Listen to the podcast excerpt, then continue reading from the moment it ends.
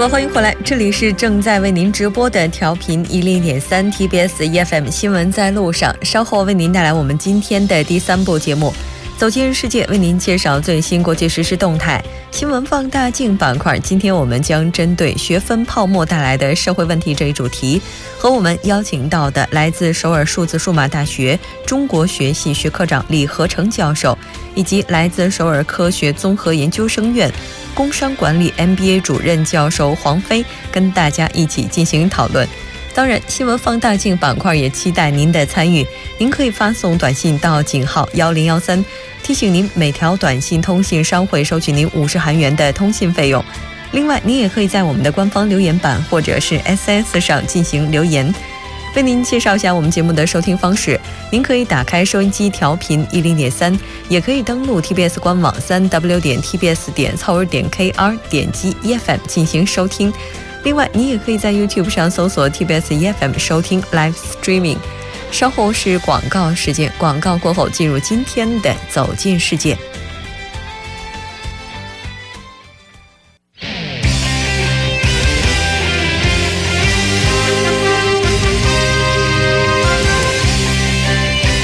走进世界，为您介绍主要国际资讯，带您了解全球最新动态。接下来，我们就连线本台特邀记者，来自人民网的记者夏雪。夏雪，你好。吴真，你好。非常高兴跟夏雪一起来了解今天的国际资讯。先来看一下第一条。好的，今天的第一条消息是：巴黎时间十八日晚，法国议会选举结束第二轮投票，马克龙政党大获全胜。嗯，我们来看一下当时投票的情况。好的，据法国统计机构预计呢，马克龙所在的共和国前进运动以及结盟党派民主运动共赢得五百七十七个席位，国民议会席位中的三百五十五个；以共和党为主的中右翼阵营获得一百二十五个席位，社会党等党派组成的左翼阵营呢获得三十四个席位，而勒庞所在的极右翼政党国民阵线仅分到了四至六个席位。但是勒庞本人在加莱海峡省首次成功当选为国民议会议员。他在选举后也表示：“我们现在是反对代表寡头统治的唯一力量。”嗯，其实，在这次选举之后呢，有媒体就表示啊，说这个马克龙时代到来了，也就意味着他可能会给欧洲市场带来一些变化。我们来看一下马克龙阵营，他大获全胜的话有什么好处？是的，这个马克龙阵营大获全胜的话，不仅是有利于欧洲一体化进程，也是为他实施各项改革计划扫清障碍。其中最值得关注的就是他推出的提升就业市场灵活性的法案。目前，这个法国的就业情况呢，受到国内外的关注。目前，法国长达三千页的劳工法令被认为是阻碍了就业，并使法国就业增长低于欧元区平均水平。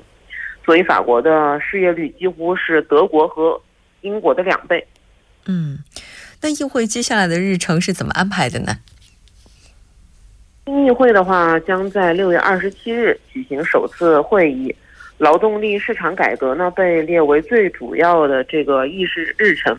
法国总理表示，他将在六月二十八日向内阁部长提出劳动力市场改革方案，并将在七月份呢提请议会通过法案。嗯，是的，没错。我们也了解到，自马克龙继任之后呢，现在法国国内的经济也是得到迅速的改善，并且呢，在法国五月份整体的消费者信心指数也是创了历来的新高，这不得不说是一个鼓舞人心的消息了。也希望他能够乘胜追击吧。那这条先了解到这里，我们再来看一下下一条。好的，第二条消息是日本共同社六月十七、十八两日。实施的日本全国电话舆论调查结果显示，安倍内阁支持率为百分之四十四点九，较五月调查大跌了十点五个百分点；不支持率为三十百分之三十四十三点一，上升了八点八个百分点。嗯，是的。那其实，在上周的时候，关于安倍首相，我们也了解到了有一条信息，就是此前加计学员这个事件。那除除了刚才您提到的这些之外呢，在调查当中还提到了哪些内容呢？嗯，调查调查中呢，还提到了像刚才您说的这个加计学员的这个关于加计学员新设兽医系的计划，这个对于日本政府方面称行政未被扭曲的说明呢，百分之七十三点八的受访者表达是不能接受的。而关于最近日本政府新设的这个合谋罪的法案，百分之六十七点六十七点七的受访者也是表示对这个做法批评称不好。而且据这个共同社的消息称，由于四月份起变更为手机用户也纳入这个调查对象，无法进行简单的比较。但是这个内阁支持率跌至不到百分之五十，是二零一六年四月后的首次。这个而且这个不支持的理由中最多的是首相无法信任，占百分之四十一点九，而这个支持理由中最多的则为说其没有其他合适的人选。这一选项呢，占到百分之四十六点一。也就是说，可能对于日本来讲的话，现在也是没有选择当中的一个选择了。而且呢，在这次调查当中呢，它是根据性别以及年龄阶层得出来的数据也是不一样的。我们来看一下。是的，从这个性别来看，不支持的女性达到了百分之四十六点八，超过了表示支持的百分之三十九点七。从年龄上来看呢，三十九岁以下的年轻人的支持率是最高的，为百分之五十二，而六十岁以上的老人的不支持率为百分之五十二，高于支持的百分之四十点三。嗯，是的，那其实影响非常大的，应该还是之前我们提到的家计学员这个案件了。那在这个案件当中呢，就有一个罪名也是被提及了，叫合谋罪法。那关于这个的话，现在调查结果怎么样呢？对于这个合谋罪法呢，赞成和反对的比率分别为百分之四十二点一和百分之四十四，而百分之五十点七的人认为政府对国民的监视将会增强。对于这个政府是否进行了充分说明的提问呢，百分之三十百分之八十一点三的人认为是没有，认为有的仅为百分之十二点五。嗯。合谋罪法可能在这里就提到了之前我们谈到的关于反恐方面，它可能会有一个合谋罪这样的一个情况。那现在的话，除了这些之外，哈，现在在日本国内各个政党他们的支持率情况怎么样呢？在这个各政党的支持率中呢，自民党是较上次调查下滑了百分之八点五个，呃，下滑了百八点五个百分点，为三十四点三。民进党是上升了四点三个百分点至十点四，其后呃其其后呢依次是这个公民党，然后日本共产党、日本维新会、社民党、自由党，然后日本之星，然后表示无支持政党的无党派受访者呢最多，达到了百分之四十点一。嗯，是的，我们也能够看到，现在在日本国内的话，可能有一些政党也会面临重新的洗牌。到底未来会是怎样一个走向？我们也可以继续观望。再来看一下下一条。好的，这条消息是据日本媒体十九日报道，美国海军第七舰队菲茨杰拉德菲茨杰拉德号驱逐舰日前在日本附近海域与菲律宾籍货船相撞后，失踪的七名美军人员已被证实全部死亡。嗯，是的。关于详细的一些情况，我们也来了解一下报道。好的，在当地十七日凌晨，这个菲茨杰拉德号驱逐舰呢与一艘菲律宾籍货船在横须贺港西南方向一百公里处水域相撞，事故造成了这个菲兹杰拉德号舰体右侧大幅损坏，舰内部分区域呢发生了渗水的情况，而且据这个报道称，当时这个菲兹杰拉德号正在日本附近的海域执行任务。这次事故呢，除了造成七人死亡之外，该舰上还有包括舰长在内的三人受伤，但这个菲律宾货船方面暂无人员伤亡的报告，而且这个菲茨杰拉德号已经于十七日晚回到了其驻地横横须贺港。目前，这个日美双方正在对这个事故原因进行调查。嗯，是的，无论是何种原因，我们都不希望它和恐怖扯上关系，因为接下来这条消息的话，也有可能是恐袭，并且它发生的地点依然是在英国。我们来看一下。是的，英国首都伦敦周一凌晨发生了货车撞人事故，造成了一人死亡，多人受伤。这起事故呢，是于这个当地时间，也就是今天凌晨十二时二十分发生在芬斯伯里公园附近的七姐妹路上。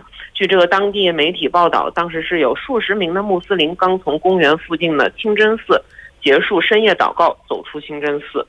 嗯，是的，对于英国来讲的话，在非常时期发生非常的事情，我们也希望这个伤亡能够降到最低吧。非常感谢夏雪给我们带来这一期连线，我们下期节目再见。好的，下期见。稍后我们来关注一下这一时段的路况、交通以及天气信息。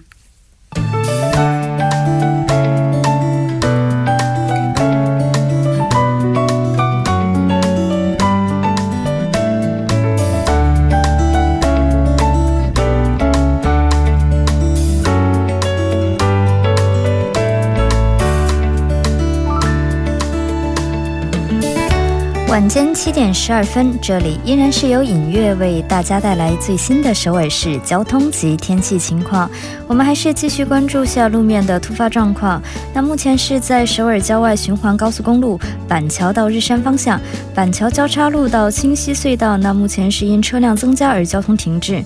那我们继续到这个苏来隧道的一车道。那刚才在该车道呢发生了私家车的追尾事故。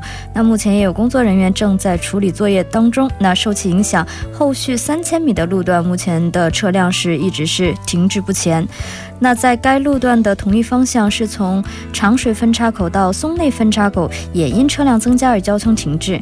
那反方向的是从金浦分岔口到金浦收费站，目前也是因车辆车辆增加而交通停滞。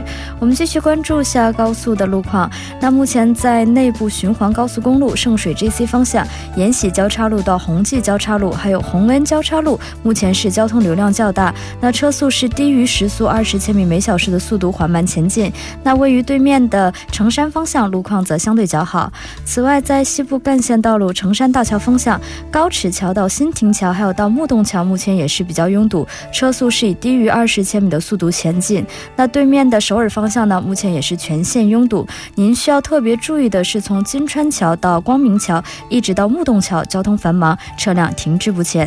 那最后，我们关注下今明两天的天气情况。今天晚间至明天凌晨晴有时多云，西风二级，最低。气温零上二十度，明天白天晴转多云，西风二级，最高气温零上三十二度。好的，以上就是这一时段的天气与交通信息，稍后我还会再回来。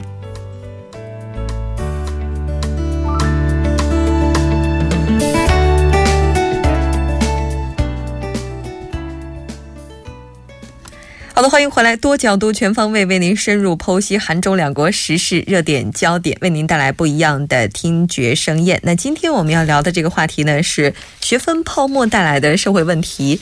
如果您对我们今天的话题有什么样的想法，也欢迎您参与进来。参与我们的节目，您可以发送手机短信到交幺零幺三，那提醒您每条短信通信商会收取您五十韩元的通信费用。另外，您也可以登录我们的官方网站进行留言，也可以在 YouTube 上搜索 TBS EFM，在收听 Live Streaming 的同时点击对话窗参与进来。那今天我们请到直播间的两位嘉宾都是老朋友了，一位是来自首尔数字数码大学中国学系的学科长李和成教授，另外一位是来自首尔科学。综合研究生院工商管理 MBA 的黄飞教授，那也是主任教授哈。我今天才知道您是主任教授，哦，是的，因为太年轻了，看不出来哈。开个玩笑吧。那接下来马上就进入咱们今天讨论哈，因为上个星期很多学校可能都已经期末考试完了啊。我们明天考试啊，明天考试。我我的我的科目大概是最后一门了哦，最后一门。然后这个就是有很多学校可能已经考完或者正在考，考完的学校的话，可能这。周就是在改卷子，然后要给出来分数。没考的那老师可能也要准备着给学生期末考试成绩哈。但是呢，呃，最近呢就引发了一个问题啊，叫这个 hot jump in play，就学分泡沫。这个现象据说也是挺严重的，因为在韩国它是实行的这种学分制哈，这种学分以学分为。单位来衡量学生完成学业情况的这种教育制度，这个制度真的能考察大学生的能力吗？而且再加上这种泡沫越来越严重哈，也带来了很多的社会问题。咱们今天就来聊一聊。去聊到这个问题的时候，我突然好想笑哈，因为要想过好暑假。这学分没有泡沫的话，这个暑假能过好吗？也是哈。我们先来看一下哈，这个大学的这个学分泡沫到底严重到什么程度？我们来请李鹤成教授介绍一下。呃，刚好我今天这个打完学生的分数，我问一下教授，这个泡沫大吗？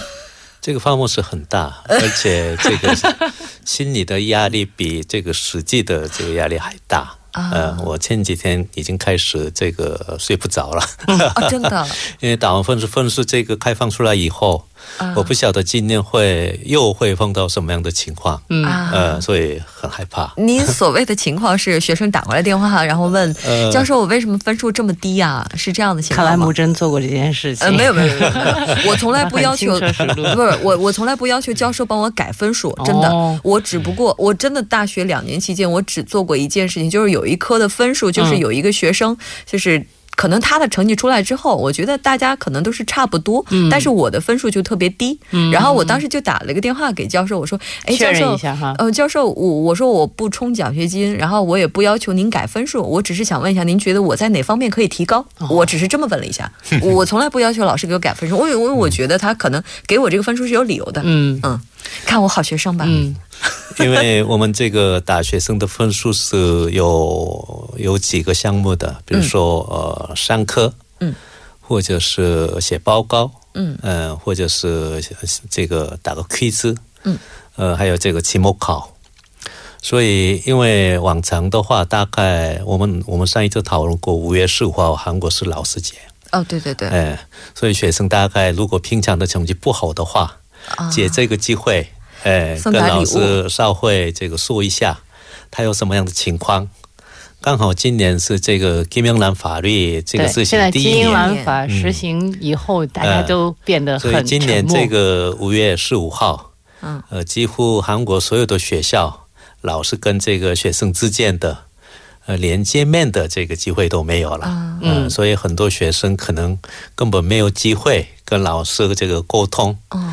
那这个期末考已经考完了，这个时候就是沟通的时候了。是，呃，虽然这个每个学生，凡是这个学生的话，都都是怕考试。嗯，你不分这个老小，不分这个男女，成绩好大不好的，嗯，这个凡是考试是很难的。嗯，那虽然是他自己准备的很充分，可是考试那一天有什么样的情况之下考得不好，嗯，那他必须要跟老师沟通沟通。嗯。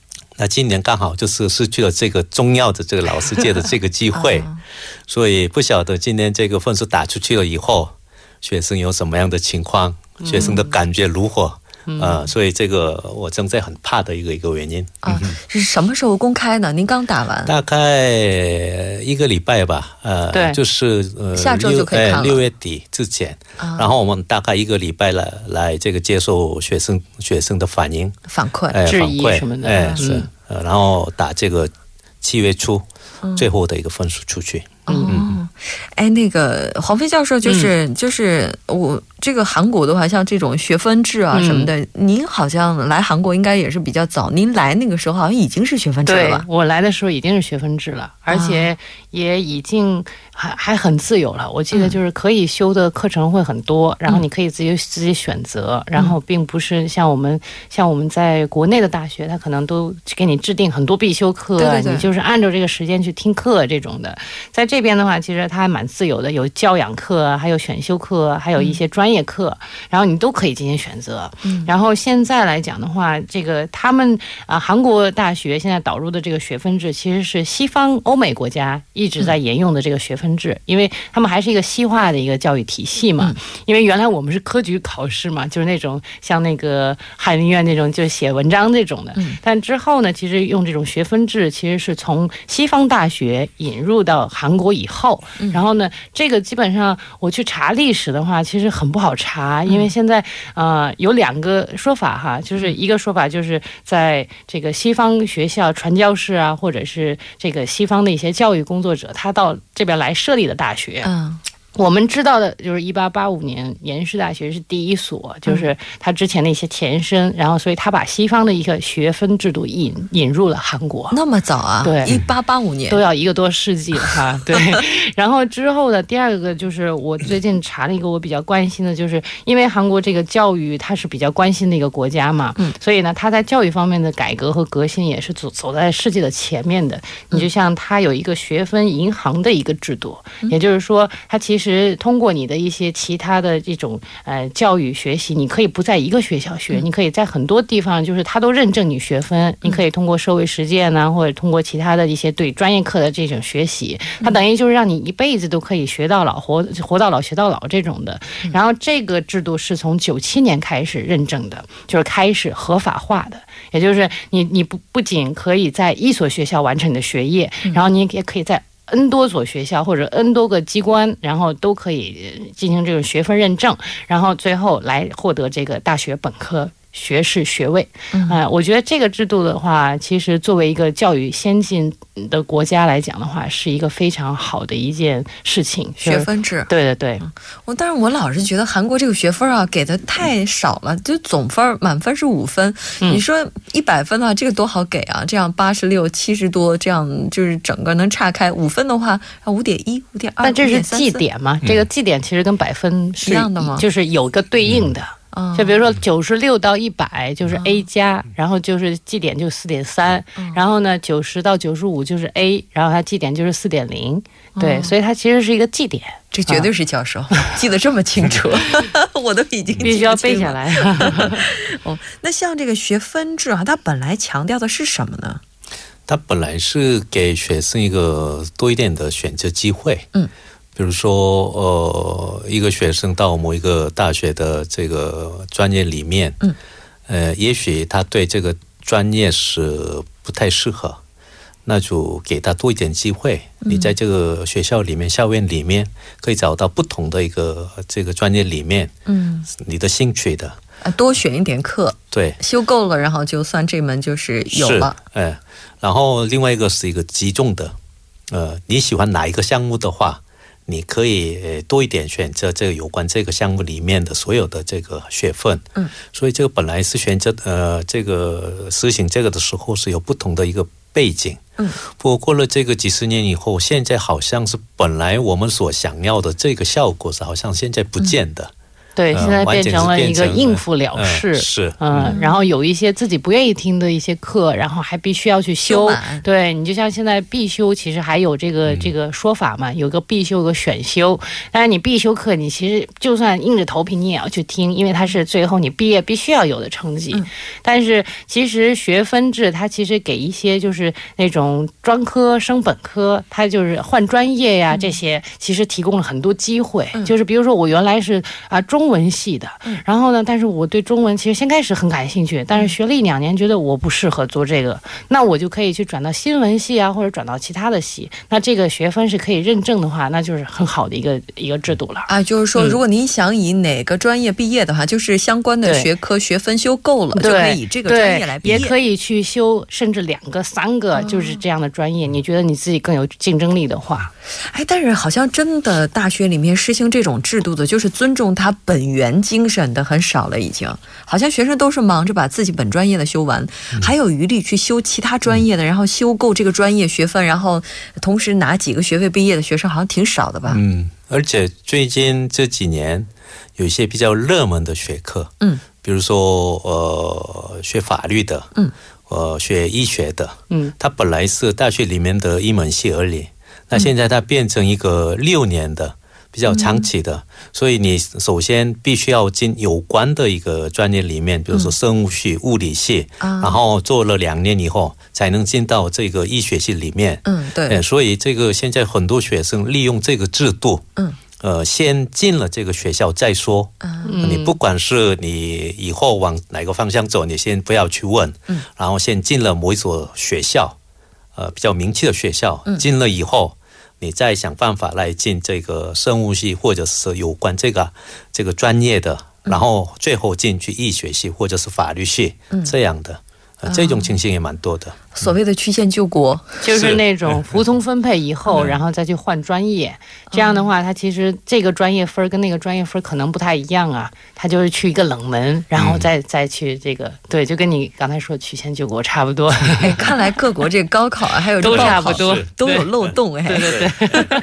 但是韩国这漏洞的话，似乎更好钻一些。先进来的话，然后你修够学分就能毕业哈。呃，不过还是那个里面也是竞争是很激烈的。哦，对。呃，没那么容易。对。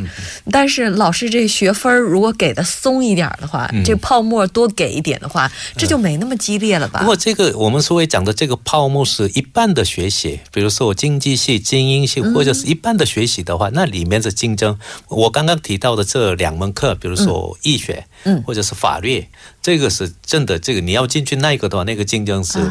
不是泡沫，非常非常激烈的啊！那泡沫都已经挤出去了。是那个那个不是泡沫的啊！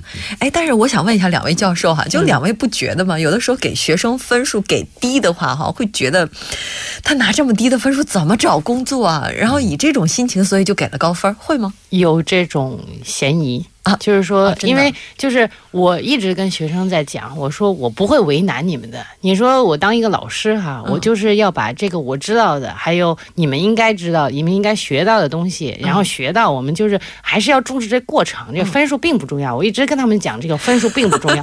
但是学生呢，他还是要问我说：“老师，考试到底要占多少分啊？您您能不能给高一点啊？”就是他们很在乎这个分数。有句话嘛，叫“分儿分儿，学生的命根儿”。对对对。没错，所以我觉得就是学生他自己也会觉得说这个分数将来会对他就业有有有影响啊，或者什么，所以他其实，在反作用给我们这些教授者，然后就觉得说，哎呀，你说我何苦为难他呢？我能尽量给他多了就给他多了，所以这也是就是一个相互作用产生的这种学分的这个泡沫。我我想这个韩国跟这个，咱们稍事休息，嗯，然后过后继续来聊。